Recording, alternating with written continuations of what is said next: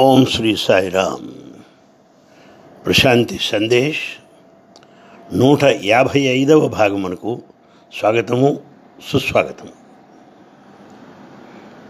జీవితంలో మనం కొన్నింటిని మంచిగాను కొన్నిటిని చెడ్డగాను భావిస్తూ ఉంటాం. కొన్నిటిని మంగళకరముగాను కొన్ని అమంగళకరముగాను భావిస్తాం. ఈ మంచి చెడులు మంగళము అమంగళం అనేది మన మనసు చేసేటువంటి విభాగము మాత్రమే. స్వామి ఎప్పుడు అంటుంటారు ఒకటి మంచి ఒకటి చెడ్డాన్ని వేలా ఎలా అనగలవు? రెండింటిని చేసింది ఒక్క ఈశ్వరుడే కదా అంటాడు స్వామి. అందువల్ల మనం దేన్ని అమంగళంగానో అశుభంగానో భావించకూడదు అని మనవి చేస్తున్నాను. ఉదాహరణకు మరణము అనేది అశుభము అమంగళము అని అంటూ ఉంటారు. కానీ సనాతన ధర్మం ప్రకారం బాబావారి ప్రవచనాల ప్రకారం మరణము అమంగళము కాదు అశుభము కాదు. అన్నిటికంటే సరిగ్గా అర్థం చేసుకోలేదు మనం ఈ మరణం మరణాన్ని. దీన్ని అసలు మనం అర్థం చేసుకోలేదని చెప్పాలి. ఇంకో మాటలో చెప్పాలంటే అపార్థం చేసుకున్నాం మేము కూడా. ఏదో శరీరానికి సంబంధించి ఒక జీవితమునకు సంబంధించినటువంటి అంత్యము మాత్రమే మరణము. అంతేగాని మరణం అంతము కాదు. ఒక కొత్త జీవితానికి ప్రారంభం. ప్రస్తుత జీవితానికి అంతమైతే మరి కొత్త జీవితానికి ప్రారంభం అవుతుంది జీవితం యొక్క పరాకాష్ట ఈ మరణము. అంటే అంత జీవించి అన్నీ సాధించి చివరికి మనం ఆ క్లైమాక్స్ అంటానే క్రిసెండో అందుకు ఆఖరి ఉన్న అత్యున్నత స్థాయి మరణము అని గుర్తించాలి. అనేకమైన అనుభవాలు మన జీవితంలో పొందుతూ ఉంటాం. అన్నిటికంటే చివరి అనుభవమే ఈ మరణము అనేటువంటిది. ఇప్పటిదాకా ఉన్న అనుభవాలకు మరణము అంతమైతే రాబోయేటువంటి కొత్త అనుభవములకు ఇది ప్రారంభం అవుతుంది. దీన్ని మనం ఇప్పుడు గుర్తుపెట్టుకోవాలి. అంటే ఏమన్నమాట? ఒక జీవితము మరొక జీవితము. ఈ రెండింటికి మధ్యలో ఒక తలుపుగా ఉన్నది మరణము. ఈ జీవితం నుంచి మరణము అనేటువంటి తలుపు తెరుచుకొని కొత్త జీవితంలో ప్రవేశిస్తున్నాం అన్నమాట. ఇదే భగవద్గీత కూడా ఈ మాటే చెప్పింది. అయితే మానవుడు ఈ మరణాన్ని ఏదో అసహ్యంగాను అమలం అమంగళముగాను పైకి అనకూడని మాటగాను భావిస్తూ ఉంటారు. అసలు ఈ మరణం అనేది మనం చూస్తుంటాం చాలామంది మరణిస్తుంటారు వాడిని చూస్తుంటాం. ఇది మనం బయట జరిగినటువంటి సన్నివేశంగా మనం భావిస్తాం. అందువల్ల బయట జరుగుతోంది కనుక మనం దాన్ని చూసి భయపడుతూ ఉంటాం. కానీ మరణం అనేది బయట జరిగేది కాదు లోపల జరిగేది. అందువల్ల బయట నుంచి దాన్ని పరిశీలిస్తూ భయపడుతున్నాం. ఉదాహరణ చూడండి. ప్రేమను బయట నుంచి పరిశీలించండి. మీకు అర్థమవుతుందా? ఆ ప్రేమ యొక్క ప్రకటన మీకు కనపడవచ్చు. వాళ్ళు ఎలా వ్యవహరిస్తున్నారో వాళ్ళు ఎట్లా ప్రవర్తిస్తున్నారో దాన్ని బట్టి ప్రేమ ఉన్నది అని మీరు తెలు తెలుసుకోగలరు. కానీ ప్రేమ అనేది తెలుసుకుంటున్నారు చూస్తున్నారే కానీ మీలో జరిగింది కాదు. మీ స్వీయానుభవం కాదు. అలాంటిదే మరణం కూడా. బయట జరిగిన దానిగా చూస్తున్నాం. కానీ మనదిగా మనం గ్రహించలేము. అవకాశం లేదు. పైగా ఇంకో మాట ఏముంటుంది? జీవుడు ఒక దేహం నుంచి మరో దేహంలో ప్రవేశించడమే మరణము అంటున్నారు. కానీ జ్ఞానుల విషయంలో వేరు. వాళ్ళు ఎప్పుడైతే శరీరాన్ని వదిలేశారో వారి యొక్క ఆ ఆత్మ ఉన్నదే విశ్వ చైతన్యంలో కలిసిపోతుంది. సమస్తము వ్యాపించినటువంటి ఆ విశ్వ చైతన్యంలో కలిసిపోతుంది అది. మళ్ళీ జీవుడుగా రాదు. ఇది జ్ఞాని యొక్క తత్వము లక్షణము కూడా. అయితే ఎప్పుడైతే మరణం అనేది బయట జరిగేది కాదు సుమా మనం చూస్తున్నది కాదు సుమా అది జరిగేది మనలోనే జరుగుతుంది అని మనం గుర్తించాలి. ఏం గుర్తిస్తే ఏమవుతుందండి అంటారేమో? మొట్టమొదట భయం పోతుంది. ఆ భయము ఈ దాన్ని చూసి ఒక రకమైనటువంటి జుగుప్స ఇవి పోయి పరిశుద్ధమైనటువంటి ప్రశాంతమైనటువంటి ఒక అద్భుతమైనటువంటి అనుభవంగా మారిపోతుంది ఈ మరణం అనేటువంటిది. కనుక ఈ దేహం అనే చెరసాల నుంచి ఒక జైలు నుంచి బయటపడుతున్నాడు జీవుడు. అక్కడ తాను స్వాతంత్రాన్ని అనుభవిస్తున్నాడు దేహం నుంచి బయటపడి. ఈ తత్వాన్ని మనం తెలుసుకోవడానికి ప్రయత్నం మనం చేయాలి. నిజానికి ప్రేమకు ధ్యానమునకు ప్రేమ అనే తత్వము తప్ప మరణం అంటే తెలియదు ఉదాహరణకు ప్రేమ గురించి ఆలోచిద్దాం. పరిపూర్ణమైనటువంటి సంపూర్ణమైన ప్రేమలో ఉన్నప్పుడు ఏది దాచుకోకుండా సమస్తము సమర్పించినప్పుడు తనలో ఏమి మిగలనప్పుడు ఒక రకంగా తాను లేనట్లే. మొత్తం సమర్పించేశాడు. ఎవరినైతే ప్రేమిస్తున్నాడో ఆ ప్రేమించే వ్యక్తికి అర్పించుకున్నాడు. తనదంటూ ఏమీ లేదు. ఇంకా తాను దేహము కాదు మనసు కాదు. కేవలము శుద్ధమైనటువంటి నిర్మలమైనటువంటి ఆత్మ మాత్రమే. కనుక ప్రేమలో భయము అనేది లేదు. అలాగే ధ్యానం చూసుకోండి. ధ్యానికి దేహము మించినటువంటి అనుభవం ఉన్నది. మనసును దాటినటువంటి అనుభవం ఉన్నది. తాను పూర్తిగా ఆత్మస్వరూపుడనని చైతన్యము అనేటువంటిది అనుభవానికి వచ్చింది. కనుక ప్రేమికుడికి ధ్యానికి వారికి మరణ భయము ఉండదు అని తెలియజేస్తున్నాను. అయితే ఒక్క విషయం ఉన్నది. ఇందులో ప్రేమ ధ్యానము సృజనాత్మకము సృజనాత్మకము క్రియేటివిటీ ఇవి ఉండాలి. అవి ఈ మూడు ఇవి ఉన్నప్పుడు ప్రేమ ధ్యానము సృజనాత్మక శక్తి క్రియేటివిటీ సంగీతం కానీ నృత్యము కానీ శిల్పము కానీ కళ కానీ సాహిత్యము కానీ ఇలాంటి సృజనాత్మక శక్తి ఉన్నప్పుడు తెలిసిపోతుంది నువ్వు దేహము కాదు అని తెలుస్తుంది. నువ్వు మనసు కాదు అని తెలుస్తుంది. నీవు కేవలము ఆ ప్యూర్ అవేర్నెస్ శుద్ధ చైతన్యం మాత్రమే అని తెలుస్తుంది. ఏ మేఘములు లేనటువంటి ఆకాశం ఎలా ఉంటుందో నీవు అలాంటి వాడివే. దీని గురించి ఏమాత్రం మనకు అవగాహన కలిగినా మరణం అనేది ఒక ఉదాత్తమైనది. ఉన్నతమైన అనుభవము అని మనకు అర్థమవుతుంది. కొన్ని జీవితాలు పరిశీలిస్తుంటే వాళ్ళకు మరణము చాలా ఆలస్యంగా వచ్చిందేమో అనిపిస్తుంది. చాలా లేటుగా వీళ్ళు మరణిస్తున్నారేమో అని మనకు అనిపిస్తుంది. చాలా ఆలస్యంగా మరణం సంభవించినప్పుడు చాలా లేటుగా ఎవరైనా మరణిస్తే అర్థమేమి? అప్పటిదాకా అర్థం లేని జీవితాన్ని గడిపారు. సంతోషం సంగీతం లేని జీవితాన్ని గడిపారు. జీవితంలో ఒక వికాసం లేదు. దానివల్ల ఎలా మరణించాలి అనేది కూడా వాళ్ళు మర్చిపోయారు. జీవితంలో రసము లేదు మాధుర్యము కూడా లేదు. ఆశ్చర్యము లేదు వింత లేదు వినోదము లేదు ఆనందము కూడా లేదు. ఇది సాధారణంగా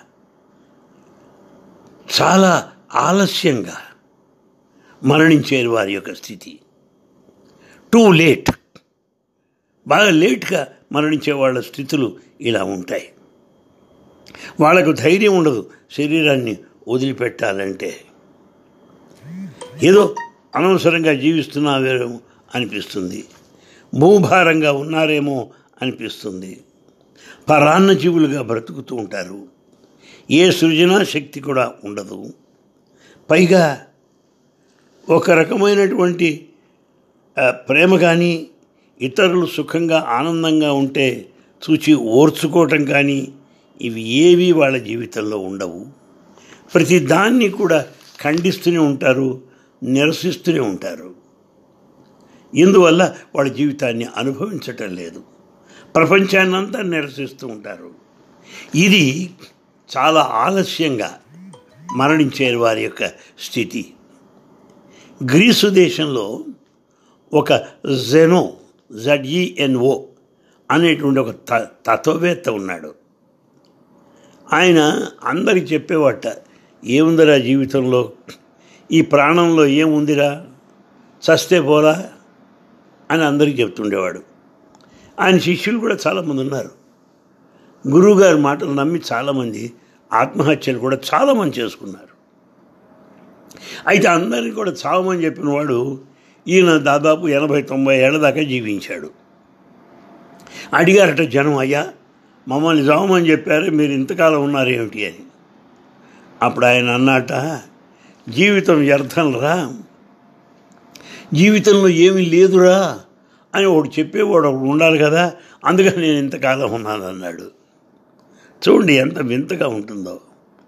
అసలు జీవితాన్ని త్యజించేవాడు ఛీ దీన్ని ఏముంది అనేవాడు ఎవరయ్యా అంటే ఒక అంగవైకల్యం ఒక కుంటివాడు గుడ్డివాడితో సమానం.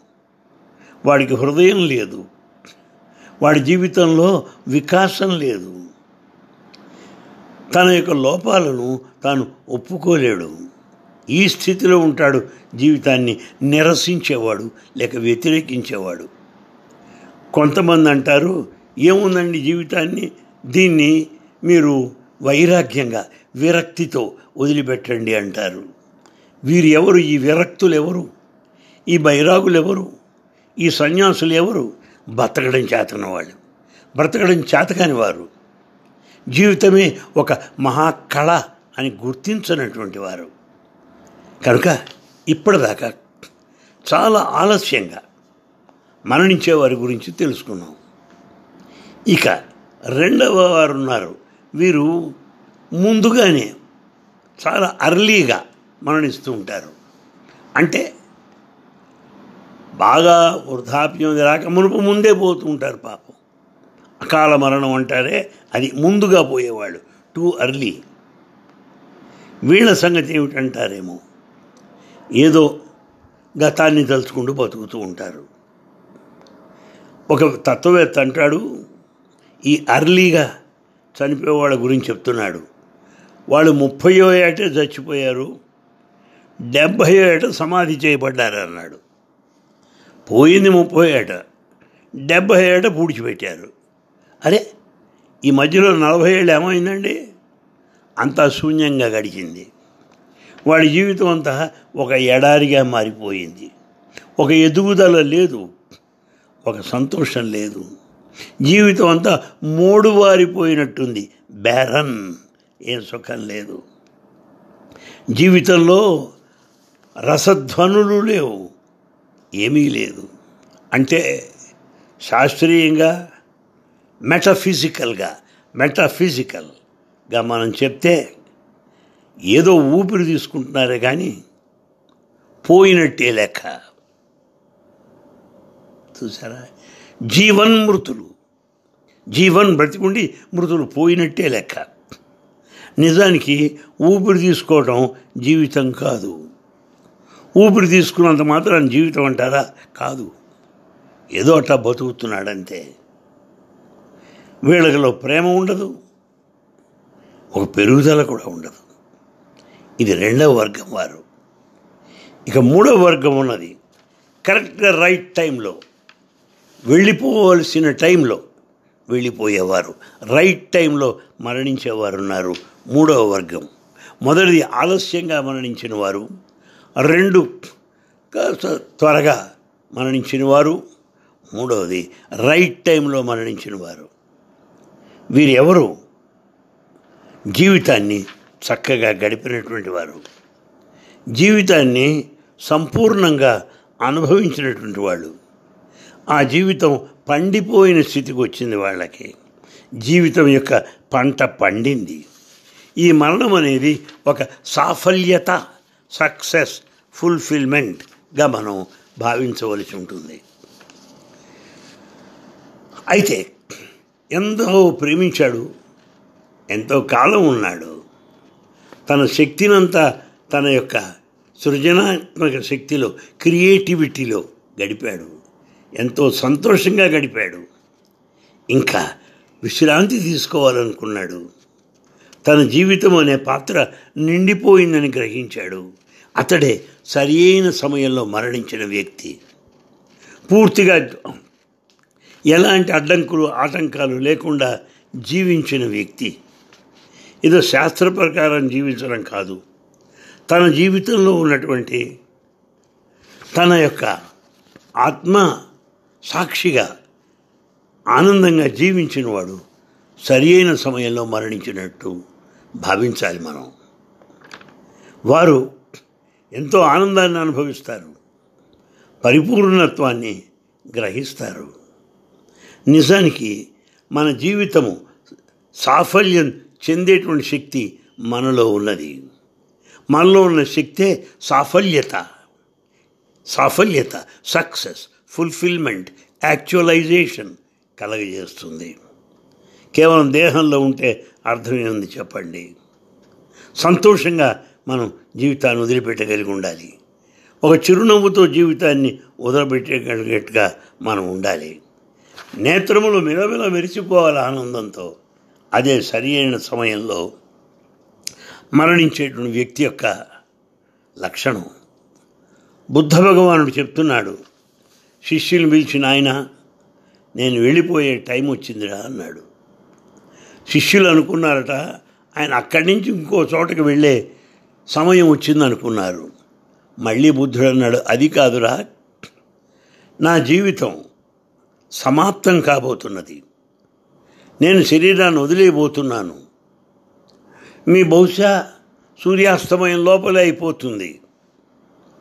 నేను ఇప్పటిదాకా జీవితాన్ని కొండల మధ్య వృక్షాల మధ్య జంతుజాలం మధ్య జానుల మధ్య గడిపాను. అక్కడే నేను మరణించాలనుకుంటున్నాను. అదిగో ఎదురుగుండా రెండు మహావృక్షాలున్నాయి.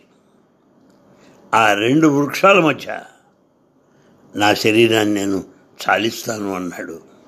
అంటే బుద్ధ భగవానుడికి మరణం ఆయన చేతిలో ఉన్నది. ఎప్పుడు అనుకోవాలంటే అప్పుడు వెళ్ళిపోగలడనమాట నిజంగా మరణం ఆయన దగ్గర రాలేదు. ఈయన శరీరం మరణించడానికి అంగీకరించాడు.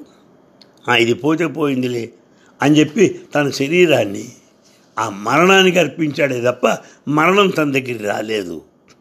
అదే భగవ బుద్ధ భగవానుడు అంటే మరణం అనేది శత్రువు కాదు లోభులకు చక్రవర్తులకు ఎంత ఉన్నా ఎంత జయించినా వాళ్ళకు తృప్తి ఉండదు.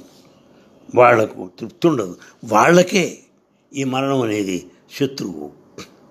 ఎవరైతే పూర్ణ పూర్ణత్వంతో జీవించారో ఫుల్ఫిల్మెంట్ పూర్తి సంతృప్తితో జీవించాడో. వాడు మరణాన్ని ఆహ్వానిస్తాడు. మరణం మన శత్రువు కాదు. అది కేవలము ఒక ఇంటి నుంచి మరొక ఇంటికి మారడం మాత్రమే. ఒక శరీరం నుంచి మరొక శరీరమునకు మారడం మాత్రమే. ఒక ఆకారము నుండి మరొక ఆకారమును స్వీకరించడం మాత్రమే. చివరకు నిరాకార స్థితిని చేరటమే మన యొక్క లక్ష్యము అంతిమ గతి. అయితే ఆధ్యాత్మిక జీవితంలో జీవితం గడిపినవాడు ఆధ్యాత్మికంగానే ఆయన జీవితాన్ని సమాప్తం చేసుకుంటాడు. కళలలో జీవించిన వాడికి మరణం కూడా ఒక కళయే. కనుక ఇంత సౌందర్యంగా ఒక ఆట కింద ఒక క్రీడ కింద మరణాన్ని భావించాలి. అంతేకాని అదొక శిక్షగానో అదొక శత్రువుగానే భావించకూడదు. సంపూర్ణంగా బ్రతికాను సంతృప్తిగా బ్రతికాను అనేటువంటిది మనకు ఉండాలి. ఉదాహరణకు జపాన్ దేశంలో బోకోజు బిఓకేఓ జేయు బోకోజు అనే గురువుగారు ఉండేవాడు. ఆయన చాలా వింతైన మనిషి. శిష్యులందరూ ఉన్నారు ఆయనకి. ఆయన పిలిచాడు పిలిచిన ఆయన అరే నేను వెళ్ళిపోవాల్సిన సమయం వచ్చింది. నేనేదో అందరిలాగా మరణించాలనుకోవట్లా. నా మరణం కూడా వింతగా ఉండాలి. ఎవరట్లా అట్లా ఆ రీతిగా పోయినవాడు ఉండకూడదు. నేను స్పెషల్గా ఉండాలి. అని చెప్తూ అన్నాడు. ఎలా పొమ్మంటారు నన్ను? అని అడిగాడు శిష్యుడిని ఒక శిష్యుడు అన్నాడు పద్మాసనంలో కూర్చొని దేహాన్ని వదిలిపెట్టండి గురువుగారు అన్నాడు. అప్పుడు అన్నారు ఇతర శిష్యులు చాలామంది అట్లా పోయారులే. పోనీ అలా కాదు నుంచొని ప్రాణాన్ని వదిలిపెట్టండి అన్నాడు ఇంకొకడు. వెంటనే మరో శిష్యుడు అన్నాడు ఈ మధ్య ఒక యోగి నుంచొని ప్రాణాన్ని పరిచయించాడు అది కూడా జరిగింది పూర్వం అన్నాడు. గురుగారు ఎవరికీ లేని స్థితిలో తాను మరణించాలనుకుంటున్నాడు కదా? ఏం చేయాలి? మరొక ఎవరో చెప్పారు శీర్షాసనం వేయండి. తల కింద పెట్టి కాళ్ళు పైకి పెట్టండి.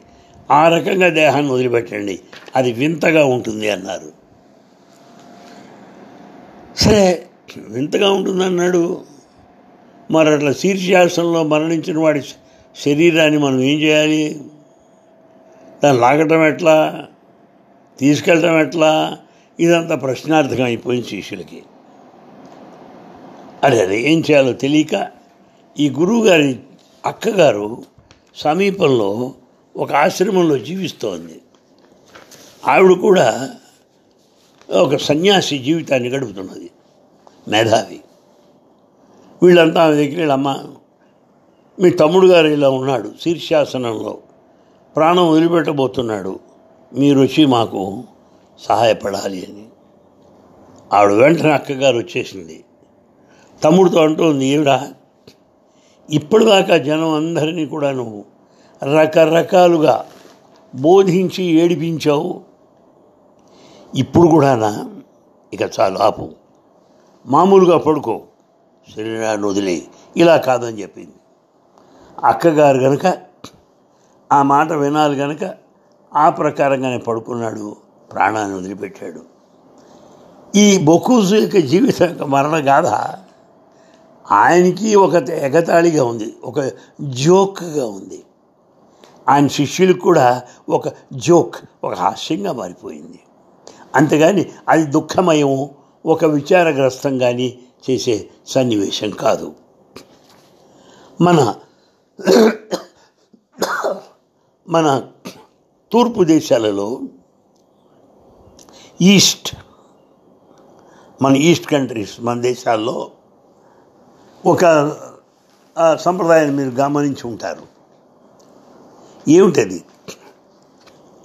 ఇక్కడ ఉన్నటువంటి కొందరు పెద్దలు యోగులు వారు ఎప్పుడు వాళ్ళు జీవితాన్ని సమాప్తం చేస్తారో నేను బలాన్ని తాగి తేదీని పోతున్నాను నేను దేహాన్ని వదిలేస్తున్నాను అని వాళ్ళు చెప్పగలుగుతారు ఈ దేశాల్లో ముఖ్యంగా భారతదేశంలో. ఎందువల్ల వాళ్ళు చేయదలుచుకుంది పూర్తిగా చేశారు. ఇంకా జీవితంలో మిగిలిందేం లేదు. కొత్తగా సాధించవలసిందేమీ లేదు. వాడి జీవన ప్రయాణం పూర్తయిపోయింది. కనుక ఒక వీడ్కోలు సెలవు తీసుకోదలుచుకున్నారు. కనుక మరణము ఒక ఉన్నత స్థాయిలో జరగాలి అంటే ఒక హీనముగాను అసహ్యంగాను భయంకరముగాను కాకుండా ఉండాలి అంటే ఈ క్షణం నుంచి సరిగ్గా మనం బ్రతకడం నేర్చుకోవాలి. సంపూర్ణంగా బ్రతకడం నేర్చుకోవాలి. లివింగ్ టోటల్లీ పూర్తిగా. ఎట్లా బ్రతకాలో ఆ ప్రకారం ప్రతి క్షణం మనం బ్రతకాలి. అంతేగాని ఈ జీవితాన్ని దేహాన్ని పట్టుకొని వేళ్ళాడటం కాదు. పోనీ ఒక యోగిలాగా మరణించలేకపోతే కనీసం ఒక యోధుడుగా ఒక సోల్జర్గా అయినా సరే ప్రాణాలు విడిచి విడిచిపెడదాం. నిజంగా మనం జీవితాన్ని గడపడం చేతకపోతే చేత కాకపోతే మరణం మాత్రం మనకి ఏం చేత అవుతుంది ఆలోచించండి. జర్మనీ దేశంలో ఒక ప్రొఫెసర్ గారు ఉన్నాడు. ఆయన పేరు హెరిగేల్ హెచ్ఈఆర్ఆర్ఐ జిఈఎల్ ఈయన జర్మనీ దేశంలో ప్రొఫెసర్. ఈయనకి ధనుర్విద్య బాణాలు వేయడం. ఇందులో ఆయన చాలా గొప్పవాడు. జపాన్ దేశంలో ధనుర్విద్య ఆర్చరీ ధ్యానంగా భావిస్తారు వాళ్ళు. ధ్యాన మార్గానికి ఈ ధనుర్విద్య ఒక మార్గము అని జపాన్ దేశస్తులు భావిస్తారు. ఒక శిష్యుడు ఈ హెరిగేల్ దగ్గరికి వచ్చాడు. నేర్పుతాడేమోనని. మూడు సంవత్సరాలు ఉన్నాడు ఆయన దగ్గర. ఏమీ నేర్చుకోలేకపోయాడు. ఏమి గ్రహించలేకపోయాడు. ఏం చేయాలి? తీరా ఆలోచిస్తే ఒకటి తెలుస్తుంది మనకు. బాణాన్ని వదిలిపోయినప్పుడు దేనిపైన గురి పెట్టాము? ఆ గురిపైన బాణాన్ని వదులుతాం. కానీ జపాన్ దేశంలో విలువిద్యలో గురి పెట్టడం కాదు ముఖ్యం. నువ్వు ముఖ్యం. ఈ విలుకాడు ముఖ్యం. విలు విద్య కాదు. గురి పెట్టడం కాదు. ఈ విలుకాడు నీపైన దృష్టి పెడతారు. ఈ విలు విద్యలో ఆ జర్మనీ దేశంలో. నిజానికి పశ్చిమ దేశాలలో వెస్టర్న్ మైండ్. వాళ్ళకి ఎంతసేపటికి గురి పెట్టడమే అలవాటు. కానీ మన తూర్పు దేశాలలో ఒక యోధుడైనటువంటి వాడు ఒక విలుకాడు తనపైన దృష్టి ఎక్కువగా పెట్టుకుంటాడు. సరే మూడు సంవత్సరాలు ఉన్నాడు. ఈ హెరిగేలాన ఆయన దగ్గర. ప్రయోజనం లేకపోయింది. ఒకరోజు వచ్చాడు అయ్యా గురుగారు నేను సెలవు తీసుకుంటున్నాను. రేపు వెళ్ళిపోతున్నానండి అన్నాడు. అప్పుడు గురువుగారు హెరిగేల్ అంటున్నాడు నాయన సరే ఎలాగో వెళ్తున్నావు గనక రేపు రా కలిసి మనం టీ తాగుదాం. ఆ తర్వాత నువ్వు సెలవు తీసుకోవచ్చు అని చెప్పాడు. ఆ ప్రకారం శిష్యుడు వచ్చాడు. బల్లపైన కూర్చొని టీ తాగుతున్నాడు. గురువుగారు బాణాన్ని వదులుతున్నాడు. బాణాలు వదలటం నేర్పుతున్నాడు. ఈ శిష్యుడు బల్లపైన కూర్చొని తాను ఎలాగో వెళ్ళిపోతున్నాడు కనుక వాళ్ళు ఎలా బాణ ప్రయోగం చేస్తున్నారో చూస్తున్నాడు. ముఖం ప్రశాంతంగా ఉంది. చేతులు చేతి వేళ్ళు చాలా. ఎలాంటి వణుకు లేదు. ముఖంలో ఎలాంటి బెణుకు లేదు. కాళ్ళల్లో వణుకు లేదు. ప్రశాంతంగా హాయిగా గంభీరంగా ఉన్నారే కానీ వాళ్ళలో ఆందోళన కానీ ఎలాంటిది లేదు. చాలా వింతగా ఉన్నదే అనుకున్నాడు. అది గ్రహించి వెంటనే వచ్చి గురువుగారు పాదాల మీద పడ్డాడు. అయ్యా నాకు అర్థమైంది. ఇప్పుడు నాకు అర్థమైంది అన్నాడు ఎందువల్ల? ఎలాంటి ఆందోళన లేకుండా ఎలాంటి విచారము లేకుండా ప్రసన్నతతో ప్రశాంతితో బాణప్రయోగం చేసిన మీరు ధ్యానాన్ని ఇలాగే చేయాలి అని మీరు నాకు నేర్పారు. ధన్యుణ్ణయ్యాను అని సెలవు తీసుకున్నట్ట. మనం బుద్ధ భగవాన్ జీవితం గురించి చెప్పుకున్నాం ఇందాక. ఆయన ఒక దశలో అన్నాడు నీ దేహంలో లేను అన్నాడు. రెండవ దశలో ఏమన్నాడు? నేను మనసు కాదు పొమ్మన్నాడు. మూడవ దశలో నేను హార్ట్ హృదయం కూడా కాదు పొమ్మన్నాడు. నాలుగవ దశలో నేను శుద్ధ చైతన్యము అని చెప్పాడు. కనుక ధ్యాన మార్గం ద్వారా మానవుడు ఈ మరణం యొక్క అనుభవాన్ని కొంతవరకు గ్రహించగలడు. మరణానుభవానికి మరణము చెందవక్కర్లేదు. రమణ మహర్షికి రమణానుభవం జరిగింది ఈ మరణానుభవం జరిగిందని విన్నాం. ధ్యానంలో ఉన్నవాడికి ఈ మరణానుభవం యొక్క ఆ స్థితి కొంతవరకు గ్రహించగలుగుతాడు.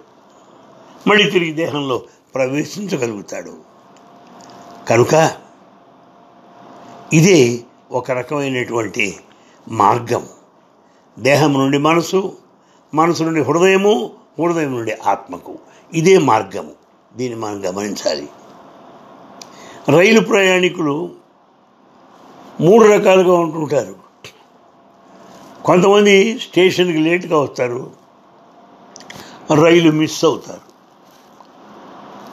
కొంతమంది "ఆ, చేసుకోవచ్చులే దాని ఉందిలే ఎట్లా వెళ్ళాలి ఏమిటి? అని ఆలోచిస్తూ కూర్చుంటారు కొంతమంది. వాళ్ళు రైలు మిస్ అవుతారు. ఒకడే రైలు అందుకునేది వాడే సరి అయిన టైంకి వచ్చినటువంటి ప్రయాణికుడు. ప్రయాణం గురించి ఆలోచిస్తూ రైలు మిస్ అయిన వాడొకడు లేటుగా వచ్చి రైలు మిస్ అయిన వాడొకడు సరైన టైంకి వచ్చి రైలు అందుకునే వాడొకడు. ఇట్లా మూడు రకాలైన ప్రయాణికులు మనకు కనపడతారు. ఇందులో లేటుగా ప్లాట్ఫామ్కి వచ్చి రైలు మిస్ అయిన వాడు ఎవడు? గతం గురించి అయిపోయిన అనుభవం గురించి గతానుభవం కలిగినటువంటి వాడు జీవితం అంతా యాంత్రికంగా గడిపేవాడు ఎప్పుడు లేటుగా వచ్చేవాడి కింద లెక్క. మరి రైట్ టైం రైట్ టైం వచ్చినవాడు ఎవరు కరెక్ట్గా రైట్ టైంకి వచ్చేవాడు ఎవరు అంటే అనుక్షణము జీవితము విరామంగా విశ్రాంతంగా ప్రేమతో మేధస్సు తెలివితేటలతో తన యొక్క ఆత్మశక్తితో జీవించేవాడే సరైన టైంకి వచ్చినట్టు లెక్క. అలా కాకుండా ఏదో భవిష్యత్తు గురించి ఆలోచించుకుంటూ తర్వాత ఏం చేయాలో ప్రణాళికలు వేస్తూ ఏమిటో పది తర్వాత పది సంవత్సరాల తర్వాత ఏమవ్వాలో ఆలోచిస్తూ కూర్చున్నవాడు వాడు కూడా రైలుకి మిస్ అవుతాడు. కనుక ప్రయాణం గురించి ఆలోచించేవాడు కానీ ఆలస్యంగా చేరినవాడు కానీ ఇద్దరు రైలు మిస్ అయిన వాళ్ళే. సరి అయిన సమయానికి వచ్చేవాడే అందుకుంటాడు. దీన్ని మనం గమనించాలి. ఏ క్షణమునకు ఆ క్షణం. జీవితాన్ని అనుభవించడం నేర్చుకున్నవాడికే జీవిత రహస్యం అర్థమవుతుంది. స- సరియైన మార్గంలో జీవించినప్పుడు సరియైన మరణం సంభవిస్తుంది. అసలు గతము వర్తమానము పాస్ట్ ప్రజెంట్ ఏమీ లేదు. మన మనసు చేసినటువంటి విభాగము మాత్రమే. ఉన్నది ఏది? గతము కాదు భవిష్యత్తు కాదు ప్రస్తుతము ఇప్పుడు ఈ క్షణము ఉన్నదే. తప్ప గడిచిపోయింది కాదు రాబోయేది కాదు. కనుక సరైన మార్గంలో జీవించని జీవించని వాడు సరి సరైన టైంలో మరణించలేడు. ఇందాక చెప్పుకున్నటువంటి రీతిగా మరణించవలసి వస్తుంది. అసలు మరణము జన్మ వేరు వేరు కావు. ఒకదాని యొక్క అంతం ఒకటి మరొకదాని యొక్క ప్రారంభం మరి ఒకటి అంతే.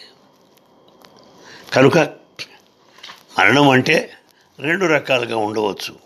ఒకటి ఏది సాధించలేక అసంపూర్ణమైనటువంటి జీవితం ఒకటి.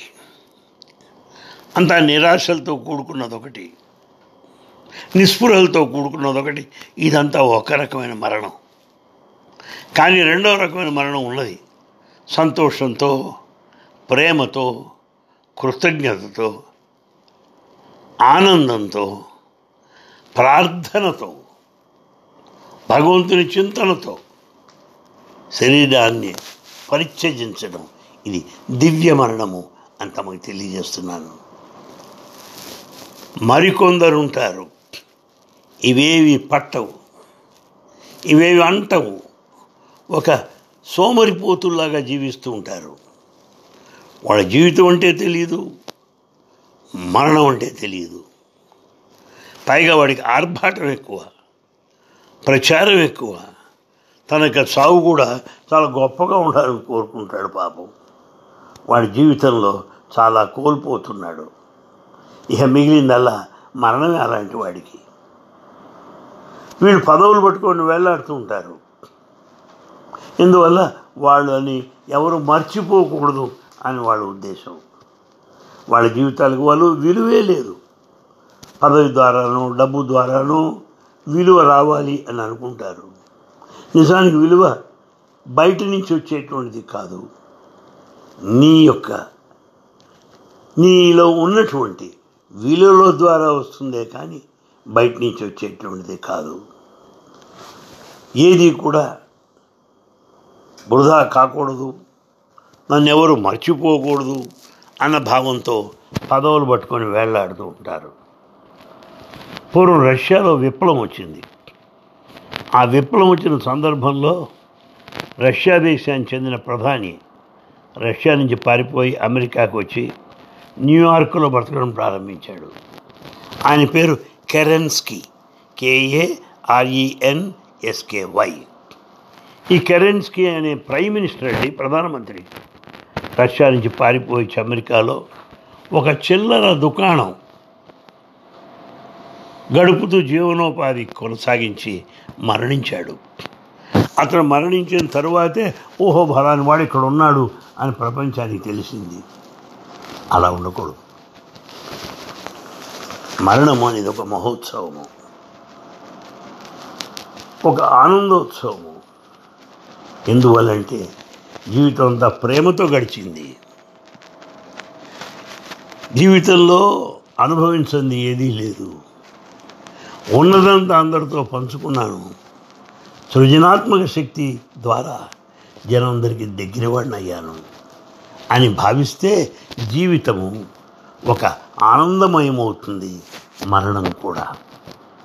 అలా కాకపోతే మనం అంత దుఃఖమయం అవుతుంది దుఃఖమైంది అంటే అది అసంతృప్తికరమైనటువంటి జీవితం అన్నమాట. జీవితంతో వృధాగా వృధాగా గడిపాడనమాట అలా ఉండకూడదు. మరణం ఒక విజయము. విజయ దుందహి తిరిగి స్వస్థానమైనటువంటి ఆత్మ పరమాత్మ స్థానానికి చేరుతున్నావు. కనుక ఒక సహజమైనటువంటి మానవ జన్మని గడుపుదాం. ఎలాంటి లోభత్వము భయము లేకుండా. ఏ క్షణానికి ఆ క్షణం? పరిపూర్ణంగా అనుభవిద్దాం గడుపుదాం ఆనందిద్దాం. ప్రతిదీ కూడా మధురంగానే ఉండాలి సౌందర్యంగా ఉండాలి. ఈ జీవితం అంతా ఒక పుష్పమాలగా మారాలి. అదే నిజమైన జీవితము. కనుక మరణము అశుభం కాదు అమంగళకరము కాదు అని తెలియజేసే ఉద్దేశంతో ఈనాటి ప్రసంగం సమాప్తం చేస్తున్నాను. సాయిరాం